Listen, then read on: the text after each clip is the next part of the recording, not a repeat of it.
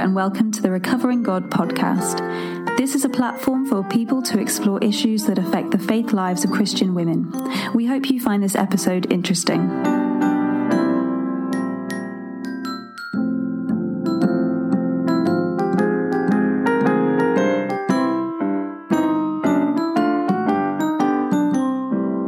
Hello, Alison. Hello, Grace. How are you? Well, I'm good, thank you. Yeah. Feels like a long time. Well, it is a long time. Since we last recorded? Yeah, Yeah, we had a little break, didn't we, last month? we did. It's bizarre. We didn't really have a break, though, did we? No, it wasn't a refreshing, it wasn't a sabbatical or anything like that.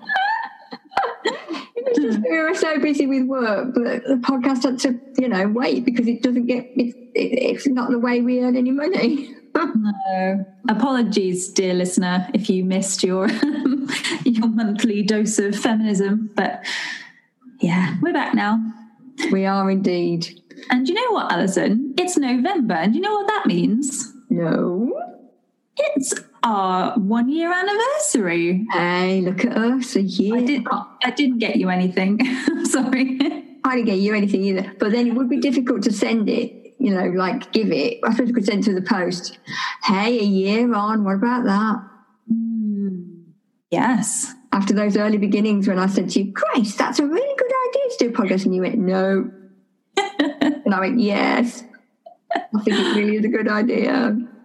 And we've spoken to so many incredible people in the last year. We have, we have indeed. I won't ask you who your favourite has been because that's like asking you to choose between children. You can't choose a favourite. No, no, that, that would be wrong.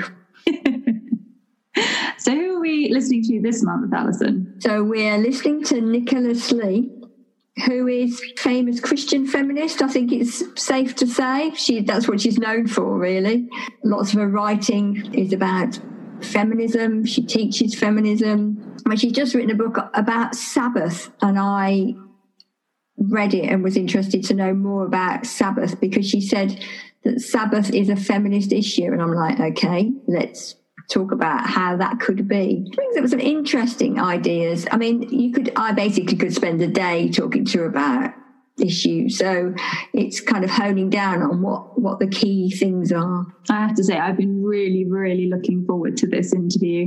Nicola Slee, she writes in such an accessible way, mm. and I, I got her book Sabbath when it came out and devoured it and found it so challenging. So yes, very lucky that we get to interview her and talk about that later on. Brilliant. Let's listen to it. Let's.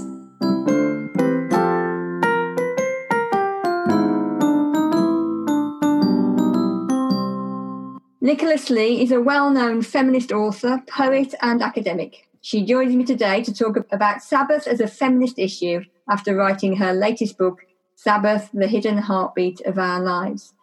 Thank you for joining me today, Nicola. My pleasure. So, can you, we just start by, we always ask people to do this, telling us briefly about yourself so that we understand who you are, just in case people don't know who you are. Tell us a bit about your Christian faith and how that's been shaped, and something about your history. Yeah, well, I'm one of these people in a way. I'm a kind of cradle cradle Christian in that I was born and brought up in a Christian family in rural North Devon, a Methodist church going family, and I was taken to church from a very early age. And I actually, I can't, you know, my mem- earliest memories, by then I was already going to chapel. And so I don't really remember a time when church wasn't part of my life. And I went to a Methodist girls' school, my secondary school. So faith was very much part and parcel of the rhythm of school life as well as home life. I had the kind of classic evangelical conversion when I was 13, when we had some visiting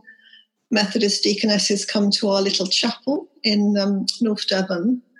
And it, you know, it's extraordinary. I look back and I think, 13, I hadn't really done very much. I hadn't had time to do a lot of sinning, but it did have a dramatic impact on my life. I, and I, I felt it made a huge change. It was probably more of an internal and external change, but just the sense of God, and I think particularly Jesus, becoming really alive to me in a way that it never quite had before, and that I sensed God as a personal presence. Just almost like suddenly like switching a light on, you know. But of course, all that earlier stuff was there, I suppose, as a sort of foundation. Um, so then my teenage years and into my early 20s were very much shaped by evangelical and, and also charismatic kind of groups and circles. So I carried on going to our little Methodist chapel, but I also got involved in other things. I went to a non denominational evangelical sort of church and I started going to Post Green. No one nowadays will have ever heard of Post Green, but in the 70s, Post Green was um, a sort of charismatic centre in uh, Dorset where the fisher folk hung out quite a bit. You might people might have heard of the fisher folk. And I used to go on youth camps every year, uh, which was sort of like the highlight of my year of getting together with other young Christians and you know hearing lots of good Bible talks and singing in tongues and dancing in the spirit and all this kind of stuff. And then I went to university and read theology, and I suppose that started a different kind of journey of starting to think about my faith a bit more intellectually and perhaps broadening out. I became an Anglican when I went to university, and Anglican liturgy and so on all became very important to me. And I suppose I was very much influenced there by classic liberal Anglicanism and liberal theology. And it also during my university years, I became a feminist. And so I suppose at that point I started to think about what did it mean to be a feminist and a Christian? Perhaps I can just say in summary. So, you know, I've my almost my entire working life has been in in the church and in education as a as a lay person, teaching adults, preparing clergy, but also lay people for ministry of different sorts in the church and theological education. So that's my kind of world of work. And that's been, you know, I love doing that. And that's been very, very important to me. And that's been one of the arenas where I've been lucky enough to be able to teach feminist theology and other things that I'm passionate about. So, talking about feminist theology, which is really important to you and very important to me, the one a question that we always ask people, and it's going to be interesting to see what you say. Would you call yourself a Christian feminist, and why or why not? Absolutely, would I call myself a Christian feminist? Yes, certainly, and I have called myself a Christian feminist for a very long time. I mean, in a way, the Christian bit is obvious, isn't it? So I don't know what more to say about that. But the feminine, I know lots of people. There's this kind of lots of people will not identify with a feminist title. And there's that thing about I'm not a feminist, but you know, lots of people will say I'm really proud and glad to be a feminist. I, I think my feminism was very much shaped by sort of second wave feminism of the of the kind of late 70s, 80s. And I just think it's really important to say I'm a feminist and to claim that title and not to see it as a dirty word so you know, I'm I'm out and proud, as they say. so, what would you say a feminist was? How would you define feminist? I mean, there's all sorts of ways, aren't there? But you know, maybe I'd go for something really simple, like a feminist is someone who believes that women are, you know, full human beings and is committed to the full humanity of every single human being made in the image of God and overcoming some of the things that stop women and girls really believing and knowing that. Thank you. So let's move on to your book about the Sabbath. The first thing I wanted to ask was, what do you mean by Sabbath? What what does that actually mean? What are you talking about? Yeah, I think in the book it, I use the notion of Sabbath quite broadly. So at one level, of course, Sabbath is one day in seven that the Bible teaches us to keep as sacred time for God and for rest. But I think Sabbath is also more of a principle that you can apply not just to that one day, Sunday, which you know for Christians it's Sunday, for, for Jews, of course, it's it's Saturday. I think you can take it as much more of a principle about the way we live our lives and you can have longer or shorter Sabbaths. You can have tiny little Sabbaths within a day.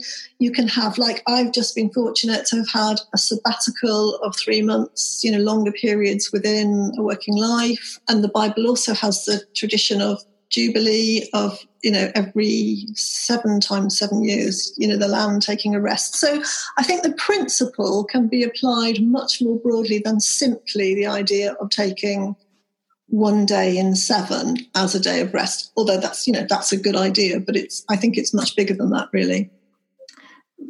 Thank you that's helpful.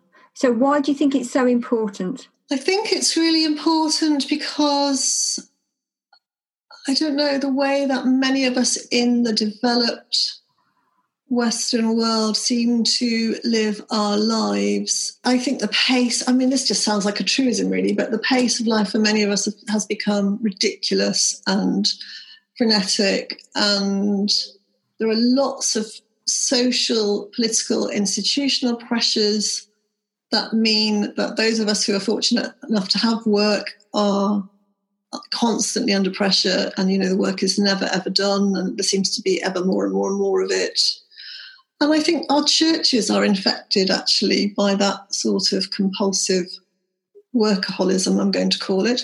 Our churches are infested by that too, at a time when churches are really feeling the pinch of, you know, decline in, in, in many of the denominations, declining numbers, declining resources, uh, you know, declining numbers of clergy. So more and more is asked of fewer and fewer people, and that can lead to a culture, I think, of really a really unhealthy culture of workaholism. So Sabbath, it seems to me, which is important for all times and places, but maybe particularly important for us now to come against some of that sort of culture and invite us to think about time and work differently.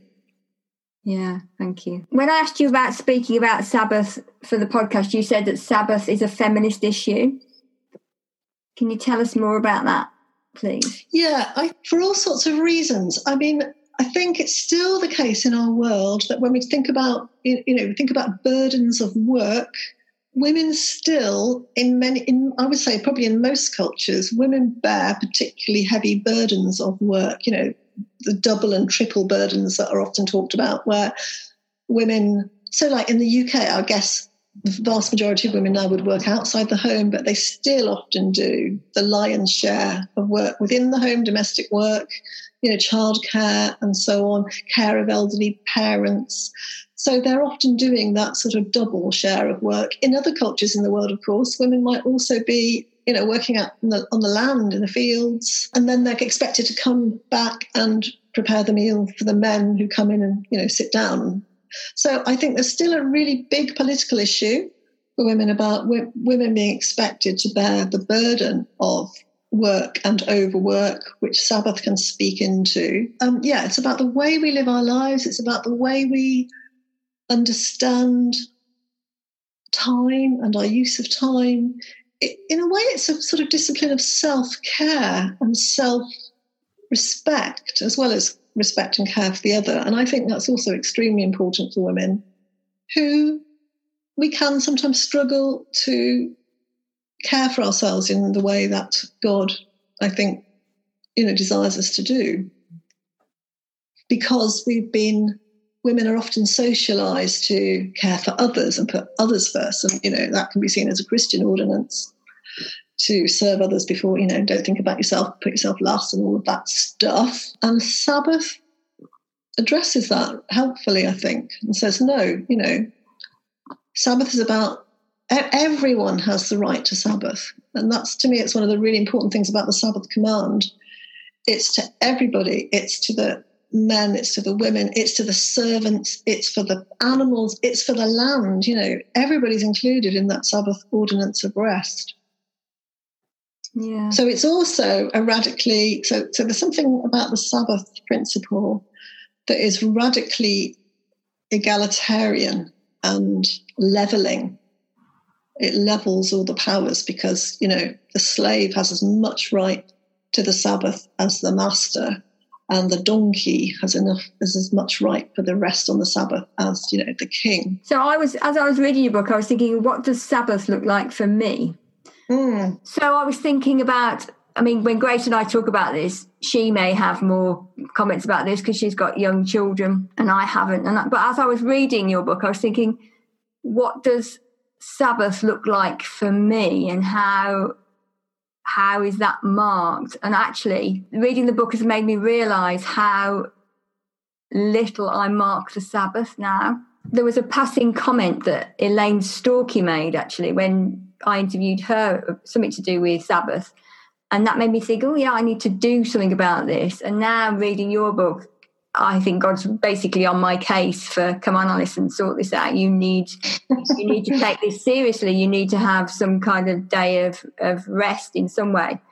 So what how do you mark your Sabbath? We have a real sort of rhythm about the weekends actually. So I'm somebody I'm I sometimes will work on a weekend, but I'd much rather work long days, Monday to Friday, you know, work 12 hour days or whatever, so that come Saturday, Sunday, I'm not under pressure to work, or if I do work, it would be something that feels less like work, like reading something. So Saturdays we try and do all the domestic stuff, really. You know, cleaning the house, going for a shop, getting everything ready. And so, and you know, I don't know that I consciously think about that as preparation for the Sabbath. It's interesting. I'm just thinking this now, but actually, I think there is something quite important for me about the fact that come Saturday evening, which of course is when the Sabbath starts. The house is clean. There's clean, you know, there's nice fresh flowers in the grate. So it does feel like that's welcoming the Sabbath in, which I think is what Jewish women, you know, welcome Shabbat. And then Sunday is a day of prioritizing worship in and going to church, and obviously now these days, kind of going, you know, online to a live streaming or something. And it's often a day where we might go for a walk. Uh, and do good food. I'm feeling like, oh gosh, I'm very Jewish here because you know all this sort of eh, having a really good Sunday lunch. It isn't usually in the middle of the day; it's usually on Sunday evening. But you know, proper traditional roast with veg and you know nice wine and a proper pudding. So sort of again that thing about relishing and, and you know, I'm not. If I absolutely have to do some work catching up with stuff, then I'm not. I'm not totally rigid about it. I I would, if I had to, just because you know that's how it's fallen. But I try not to, and it feels something. It's like about giving my brain a rest. Again, I I think I'm somebody who, when I work and engage, I engage quite intensely, and I really need sort of gaps where I'm not doing that. So again, not going online much. I would on Saturday, maybe I'd probably look, maybe look at emails, but on Sunday, I try not to really. Mm. I just need that kind of break from engaging in my brain and just something. So for me, there's something about Sabbath which is around the, the spaces, finding spaces, and I think how you do that and almost finding the gaps. I think in a lot of our lives there are gaps that are already already there and that could be anything from waiting for the bus to, I don't know, waiting for something to be ready to take out of the oven.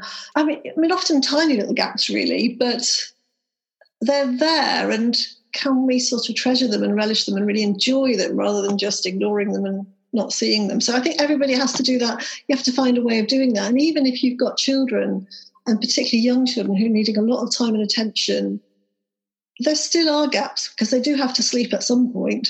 Hmm. Um, but maybe also being with your child and not being able to do other things. Maybe there's a way in which that becomes a sort of gap from, you know, from other kinds of work that can be enjoyed. I don't know. That might be that might sound horribly romantic, and I'm not having to do it. So yeah, playing a game if you like games or yeah, family, yeah. that kind of thing. Yeah, yeah, that makes sense. Margaret Hebblethwaite, I mean, it's a really old book now, but Margaret Hebblethwaite's book, Motherhood and God, which I, I when, it, when I read it, had a real impact on me. And she talked about the way in which nursing a, a, a baby at the breast, for example, for her became a new way of praying. And, you know, being awake in the night um, when everybody else is asleep and you're just there with your child. And she, for her, that was a real way that she experienced as she nourished her own child with her body, she experienced God nourishing her. So I think there are ways that caring for another can you know can also be nourishing for the self sometimes not always i mean and sometimes for women it's really important to say i'm just going to take this little gap and what might, it might be five minutes it might be 10 minutes it might be an hour it might not be a whole day but you know i am going to take this little gap just for me and i'm not going to be in this little space thinking about caring for somebody else Mm. Yeah. That's great. I'm just thinking, I've just realised while I'm listening to you talking that a few interviews back, we spoke to Rhiannon Grant uh, about language, language for mm. God. Mm. And I asked her for some resources, and she said, Oh, well, you know, off the top of my head, you know, you could always, Nicola Slee has got some very good things about, uh, and talks about Christa. Um, so while I've got you, yeah, can you just tell us about about that that Christa image because I'm guessing that a lot of the people listening will never have heard that at all and what that is and how that works. It's actually been around for quite a while. It's been around for three or four decades. The actual title of Christa comes from a sculpture that was created by a British artist living in New York.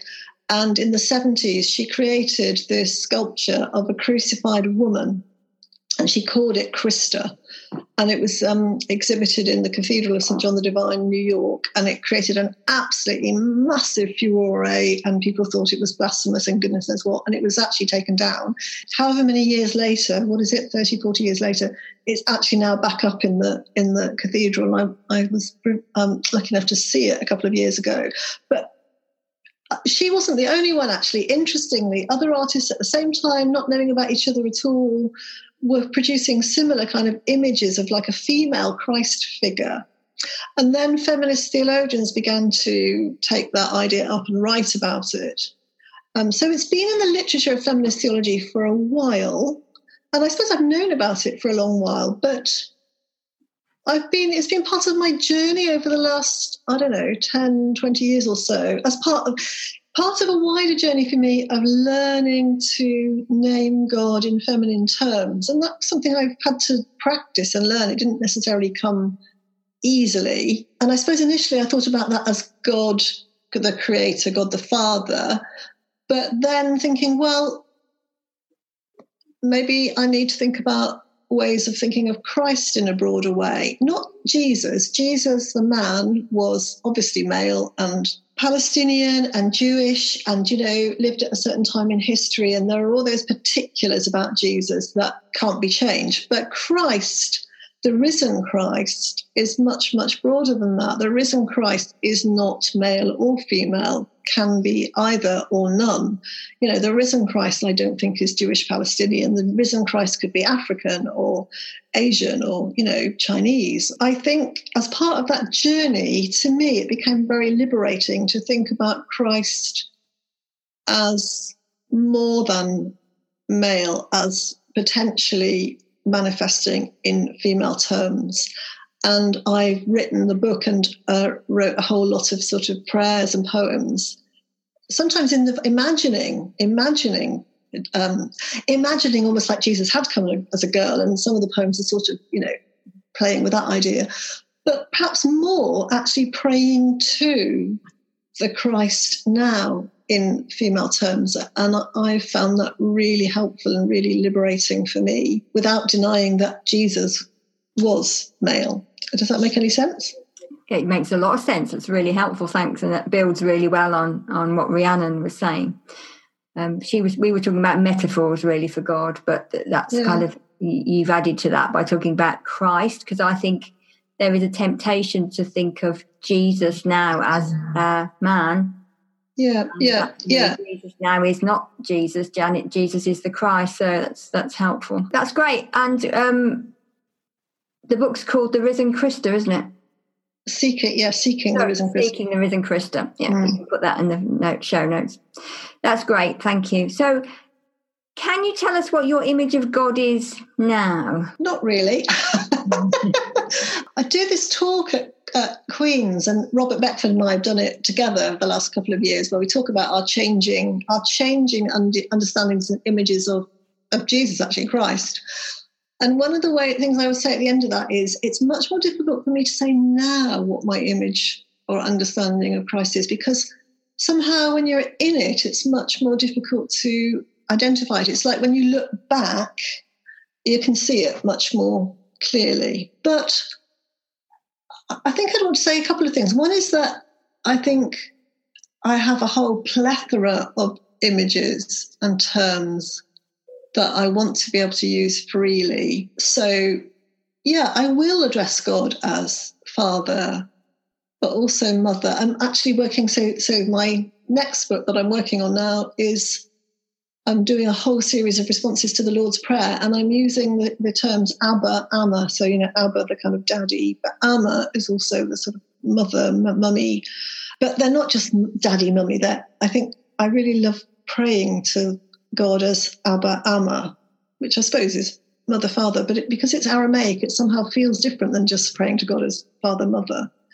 Um, so I will certainly use male and female gender terms for God, but also um, non-gendered terms or gender, you know, friend, which can be, of course, either male or female. I think I'm on a journey beyond the gender binary, and I don't want. I, th- I think you know we as a society and perhaps we as a church are on a huge journey about trying to understand how gender operates and getting beyond a sort of simplistic gender binary. And I don't want God to be caught up in some sort of gender binary. So it's important to me that there's a freedom in experimenting and finding new terms for God. And I think the Bible, you know, the Bible has so many extraordinary images for God. I don't think most Christians use probably, you know, a hundredth of the images, uh, uh, you know. So there's all this stuff about we need to be biblical.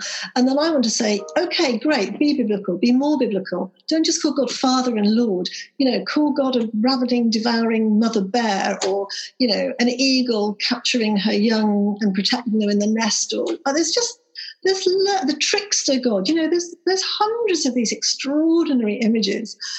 And we should explore those more, but I think they also give us permission, not just permission, they're really encouraging us to create our own images, you know. So I that's really important to me to have lots of different images of God and constantly finding new ones.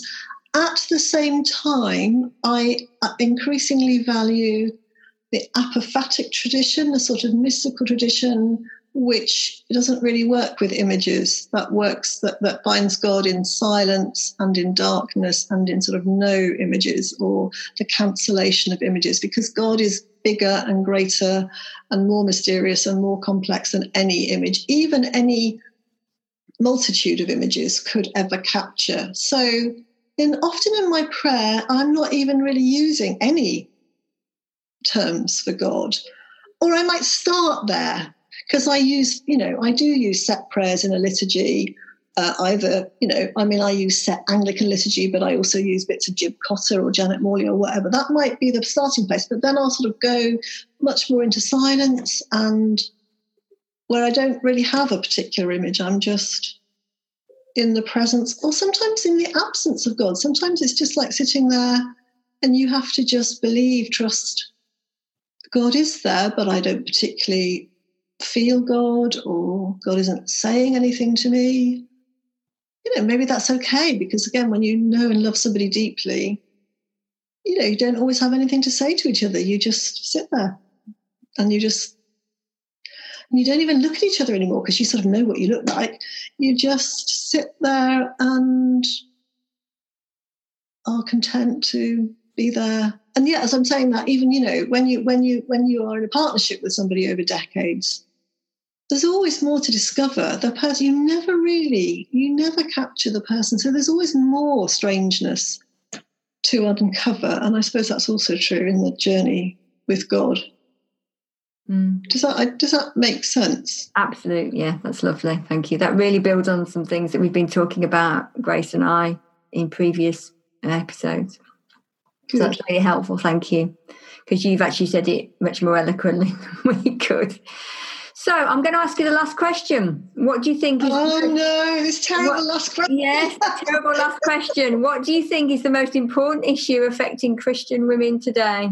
Oh my life, I don't know.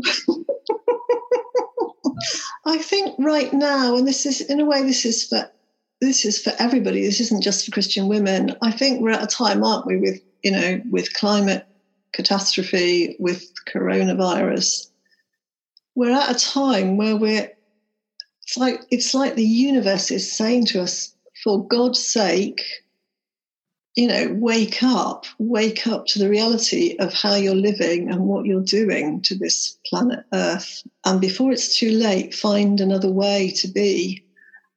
And women and feminists in particular, you know, I've got a lot to say into that because feminists have done a lot of work on the cherishing of the body and the cherishing of the earth and the living of life in a way that's respectful and that doesn't try to take too much I think we've got to learn about, if we don't learn that soon, it's going to be too late. So, in a way, there's nothing more serious than that, really. It seems to me that's the huge issue for us all. But I do think women, well, feminists, perhaps eco feminists, have got a great deal to say about that journey. And I hope, I hope Christian women might listen to that, but others as well. That's interesting because you finish your book talking about, uh, if I've got it right, nature teaching us things mm, and taking yeah. time in nature. And yeah. as I was reading that, I was thinking, actually, this time with the pandemic, for a lot of people, has made us engage with nature a lot more than we have ever done. Never have I seen so many people out in parks than I have during this time. Oh, I know I was going to ask you. Your next book coming out, which we'll put information about on the um, the show notes, is uh, another overtly feminist book, isn't it? What's yes, it is. So this is actually it's a collection. It's it, you know, case I'm sounding like I'm just churning out books by the dozen, it's a collection of things that I've written previously. Um, about half of which has been published, but about half of which hasn't. So it's um, it's a whole kind of collection, really, of things that I've been writing and thinking about for donkey's years. It's called Fragments for Fractured Times: What Feminist Practical Theology Brings to the Table, and it's reflecting on things like prayer, spirituality, images for God. So there's a whole section actually on on Christa. This really, really is the last question, Nicola. Is there anything that you would recommend to somebody who is just trying to find out about Christian feminism? Of course, I've got to say my own book, Faith and Feminism, which is a good little introduction to Christian feminist theology. And although it's quite old now, I think it's still, people have said it's a accessible, short read with lots of but that it introduces a lot of material. And there are there are quite a number of little introductions to feminist theology which are out there which are worth reading. Um, natalie watson has written one various people. I think there are all sorts of ways of you know good good reads. I mean i think i have something like alice walker's the color purple which again is quite an old novel now but it's an amazing novel. Thank you for those recommendations. And thank you too for coming to talk to us on the recovering god podcast. It's been an absolute delight.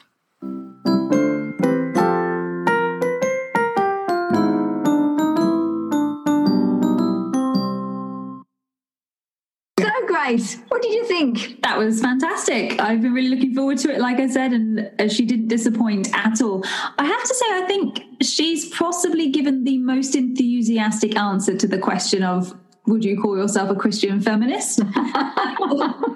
all our other guests have said, "Oh, yes to one part, no to another part, or or maybe, or this is how I'd frame it," and and given really brilliant answers to those, and got us really thinking about what we think of as feminism. But Nicola Slee, yes, absolutely, hundred percent, very enthusiastic in her answer there. Yeah, absolutely. It was great. It's like, hmm. yes, I am absolutely a feminist. I, hmm. I, when I asked her to define it, she said, I've written it down because I'm going to I'm going to use it as a quote. I think she said, in its simplest form, a feminist is someone who believes that women are full human beings and is committed to the full humanity of every single human being made in the image of God and overcoming some of the things that stop women and girls believing and knowing that, which I thought was a nice definition. Mm, I wrote that just, down as well. She just made it. Did you? She just made it up on the spot, as you do. That's a really, a really nice, simple answer because there is a lot of baggage with feminism, and rightly, you know, we have groups eh, that move off in a different direction, or that want to distance themselves a little bit from it or um, or use a different name to to represent something more specific? Like womanism um, for example rightly has distanced itself somewhat focusing on something um, much more specific the experiences of, of women of color. But i did like that very simple definition. I think to me that's what feminism is away from all the trappings of well do you believe this? Do you believe that? And do you you know stand with this particular agenda or, or or this particular viewpoint. And if you don't have this viewpoint you're not a feminist. I like that simpler definition that's a little bit more all encompassing i think.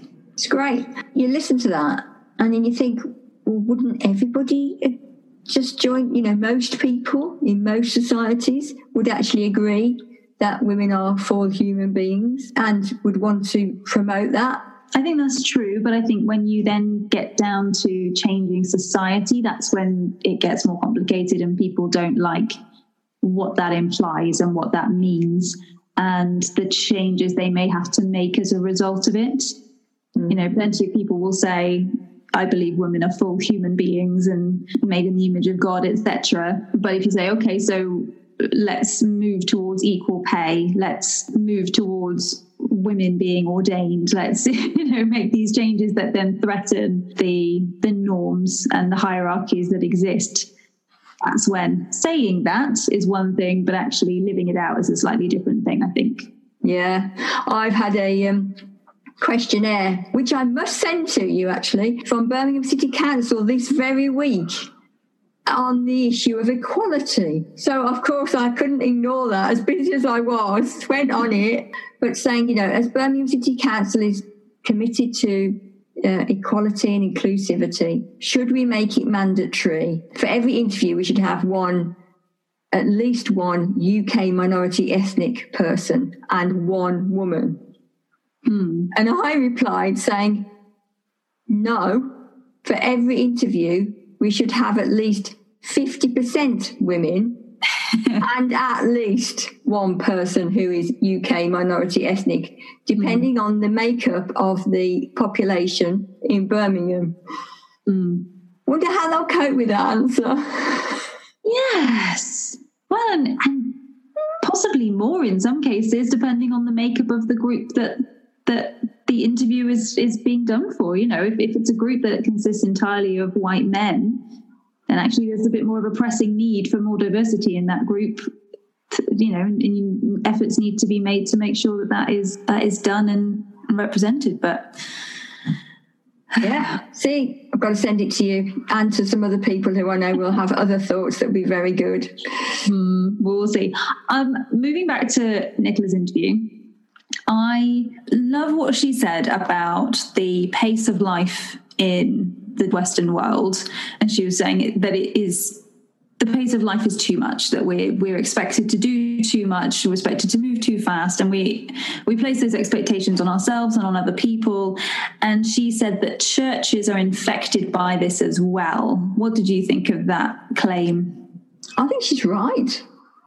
And i, I think the problem is that we are often in a lot of churches expected to be at church at a lot and doing a lot of things at church, which actually leave very little time for other things. I think we are excessively busy.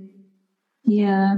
I think I wrote down as well that the sense that we should be constantly doing things in church is quite closely tied in with the idea that we're serving, isn't it? If you're not doing things, then you're not serving in church. And there can be a great deal of pressure on people who don't seem to be doing or serving in a ministry when that's such a, a, a value judgment that's being placed on people's lives who are perhaps looking to project their time a little bit more. And yeah, there are there are definitely people who who thrive off doing lots of things and want to be busy and and all of that, but we can't expect the same from everybody, I think. It depends on your commitment elsewhere, doesn't it? Absolutely. And, and as Nicola mentioned, women carry a lot of the burden of work, by that meaning particularly unpaid work and household duties and care, sort of voluntary roles as well. And so, on top of the work that women are already doing, bringing this around to a feminist issue, you then have the expectations of serving in churches as well that can place additional pressures on women. I think I I really should have looked up where this was, but really early on in the sort of feminist theology movement, uh, one of the first articles on feminist theology was about the Christian idea of sin and of self sacrifice and how that's actually not very helpful for women. Mm. Because for a lot of men, that's telling them to do something that's against what society tells them to do, you know, to be sacrificial, to be putting aside your power and all those sorts of things. But actually, for women, society is making us do that anyway on a regular basis.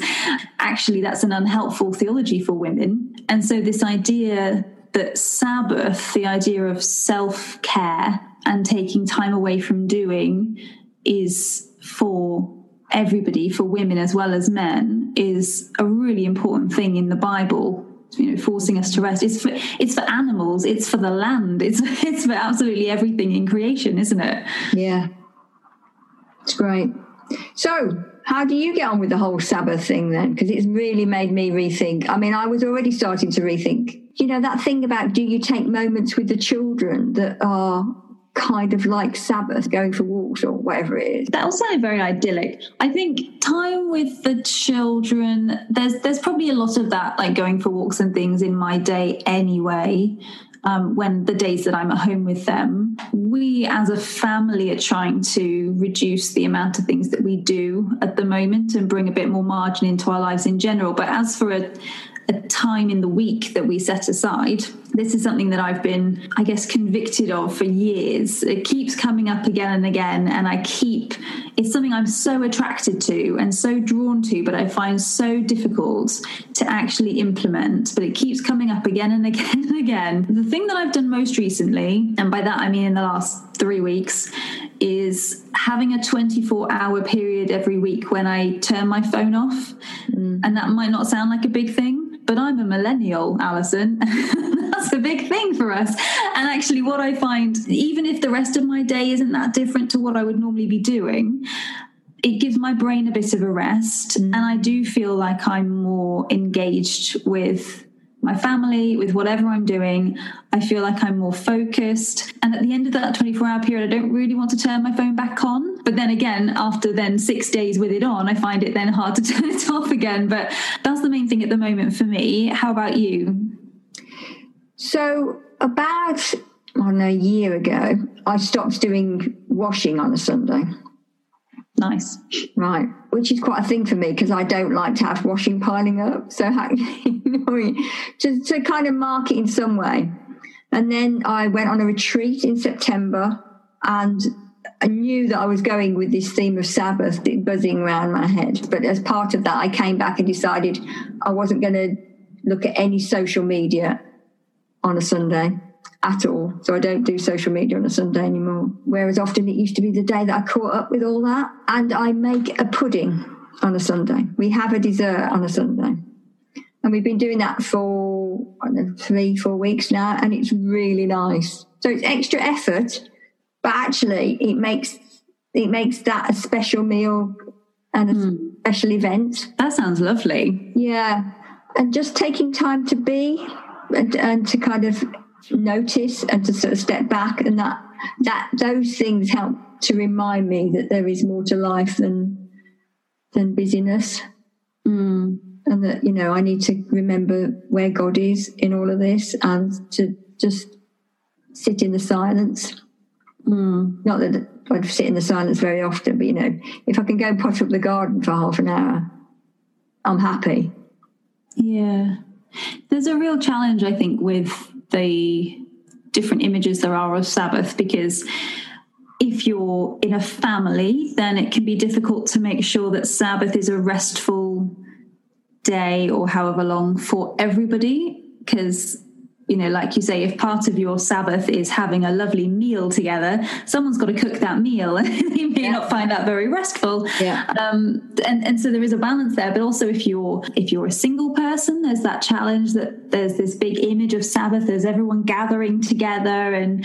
and particularly at the moment when we can't gather together, then that's a very tricky tricky balance to, to work out how sabbath works for you what what's the best thing. There are lots of i guess there can be expectations and pressures put on the idea of sabbath itself aren't there? Yeah. Yeah absolutely. Yeah what is the norm? I, I mean nicola made it very clear that she thinks it's different for everybody. And depending on the stage of life and but also on who you are as a person and your circumstances. Mm. I think it goes back for me, it goes back to the thing about being over busy. You know, I could fill every moment of every day doing something without any problem at all. Um, I believe that.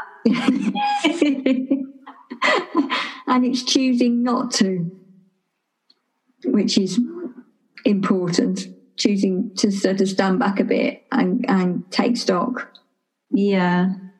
And that's quite countercultural as well. The whole Sabbath thing is very countercultural. I really like, she talked about the idea of Jewish people, Sabbath starts at sunset on Friday night until sunset on Saturday night. And I do like that idea of Sabbath starting in an evening time. You mm-hmm. almost start it with a meal and going to bed. and you're starting your Sabbath from a place of being well rested, hopefully, depending on, again, your stage of life and whether you have small children or you know, what your situation is. But I, I do like that. I mean, I don't think it really matters what day you do Sabbath on um, but finding a pattern that works well for you. Yeah. It might work best for somebody to start it when they wake up in the morning. For others, they might go from lunchtime to lunchtime or, or whatever. In reading her book, she, I don't think she really talked about this, but she she bases the the chapters of her book on a poem by is it Wendell Berry? Yeah, and the poem talks a lot about it compares the working week to being like the fields that are tilled and tended and cared for and that we tame i suppose to to produce for us. And then sabbath is referred to as being like going into the woods and going into the wildness.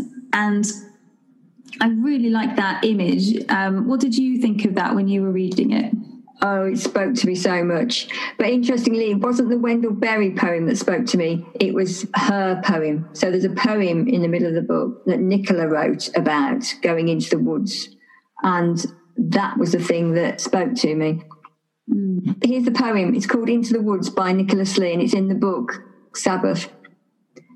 Come into the woods, she called. I cannot come yet, I replied. I must finish my tasks. I must answer my mother. I must make myself neat. I must make myself clever. Come into the woods, she called. I may not come yet. It's dark in there and wet. There are a thousand insects, wild animals in the undergrowth, evil spirits that will undo me. Come into the woods. I will not come where the way is not clear, where there are no maps, where the path bends out of sight, no guide to follow. Still she calls, come into the woods. I'm still counting the reasons for not going, still listening to my excuses, still looking back over my shoulder as I duck under the cool ferns, place my feet on the shady path into the woods. What do you think of that poem? Yeah, I love that one as well. Um, you've reminded me of that. I love the re- the repetition of come into the woods, like just ignoring all of the excuses and things, not even trying to give an answer for them. Just that call keeps coming, and I think we've both said that we've been um, repeatedly challenged about Sabbath, haven't we? It does mm. feel like that call comes back again and again, no matter how rubbish we might be at actually answering it and doing something about it. Yeah, God's saying, just come and spend some time with me. I want to be with you. And if Christianity is about anything, it's about relationship with God. Mm. She mentioned um, a book by Margaret Hebblethwaite, which isn't really to do with Sabbath, but it, it was when, when, she mentioned it, it reminded me that that was a book that I read when I was um, pregnant with my first child. I think I went to a practical theology conference or something whilst I was pregnant. And somebody, I know, somebody, somebody there said, "Oh, you should read this book." And I thought, okay, it's from 1984, so the book is older than I am. but I went and I got it secondhand somewhere. Um, and it's called Motherhood and God, and I absolutely love that book. And Margaret Hebblethwaite, I think she's um, a Catholic author, and she talks about um, the processes of motherhood, you know, um, she, she talks about pregnancy in it and talks about her own experiences of that and um, becoming a mother um, and compares it or, or, uses it as a kind of analogy for our relationship with God. And she refers to God as she throughout. And that was one of the first things that I read that, that does that and in a very natural way and uses all of these mothering images. I think Nicola talks about breastfeeding and that kind of thing, you know, as a, us kind of taking our energy and our sustenance and God giving us life using that as an image. And I actually have bought a couple of copies of that book for friends of mine who've become new mothers since then because it's it's brilliant and I recommend it to anybody whether you are a parent or not if you're interested in ideas of God as mother or as female, feminine, then it's a really important book to read and very accessible. So I would recommend it. Right. That was off topic, but she mentioned it and it reminded me. oh, brilliant. Well, while we're on book recommendations, you know, yeah. I sneaked a few extra questions in at the end because I kept thinking, oh, I should ask you this. She talked about Faith and Feminism by Nick Nicola Slee, oh, funny enough, which yeah. um, which I happen to have on my bookshelf. Um, you have everything on your bookshelf, Alison. I know you have every book in the world. Just not true. And, and in her book, she talks about feminism in themes. So, as an example, can a male savior save women? Where, mm. And she also recommended a book by Natalie Walker called Feminist Theology, which I then got and read. Of course. And um, and I found that really helpful uh, as an overview of how the feminist movement developed. But this was a nice, it's a nice little summary in the in the first part of the book. I'm going to jump to the last question that we asked Nicola. So she was saying that the most one of the more important issues affecting Christian women today is our climate catastrophe and coronavirus. And she was saying that the universe is saying to us to wake up to mm. what we're doing and how we're living. What did you think about that? I think she's right. You know, the whole abuse of of the planet's resources, which we do with no kind of recognition of the damage that it's doing to places and people, is terrifying when you stop and look look at it, isn't it? Um, you know how we waste things and use things, and to be honest, during the pandemic, it's it's even worse, I think. So we, you know, we've all gone back to using disposable cups rather than being given washable cups in some places. Face masks, that's the other thing. Mm-hmm. The number of the number of disposable face masks that you find on the ground. Yeah. So she was talking as well about um, using new words for God and creating new images for God, which I thought was really important. I mean, we've talked quite a lot about that in the past. And she also talks about Christ, the Christ not being male, which is freaks people out, doesn't it? Mm-hmm. Yeah, um, I, I think Jesus is always one of those people that people turn to and say, well, we know Jesus was male.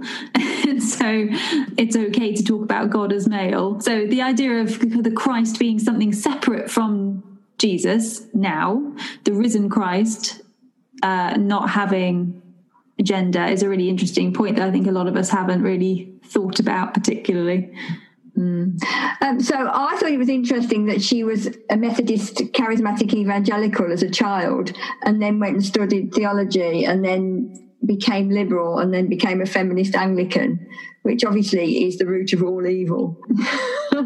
and, uh, you know, I've had quite a few people say to me over the years, well, you know, studying theology is dangerous. And obviously we are evidence of that, Grace, because, you know, we don't have a narrow theology that defines God strictly and makes us safe and reliable because we're going to do a certain thing in a certain way at a certain time, and and therefore God is safe.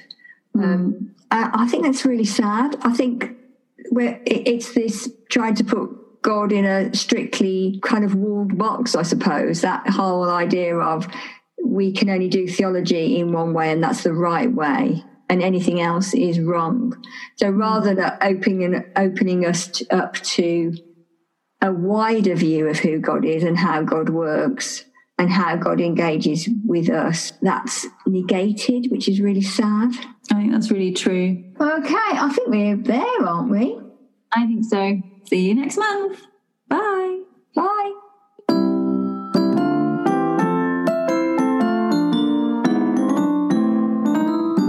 Thank you for listening to this episode of Recovering God podcast. Please remember to rate, subscribe, and tell others who you think will be interested.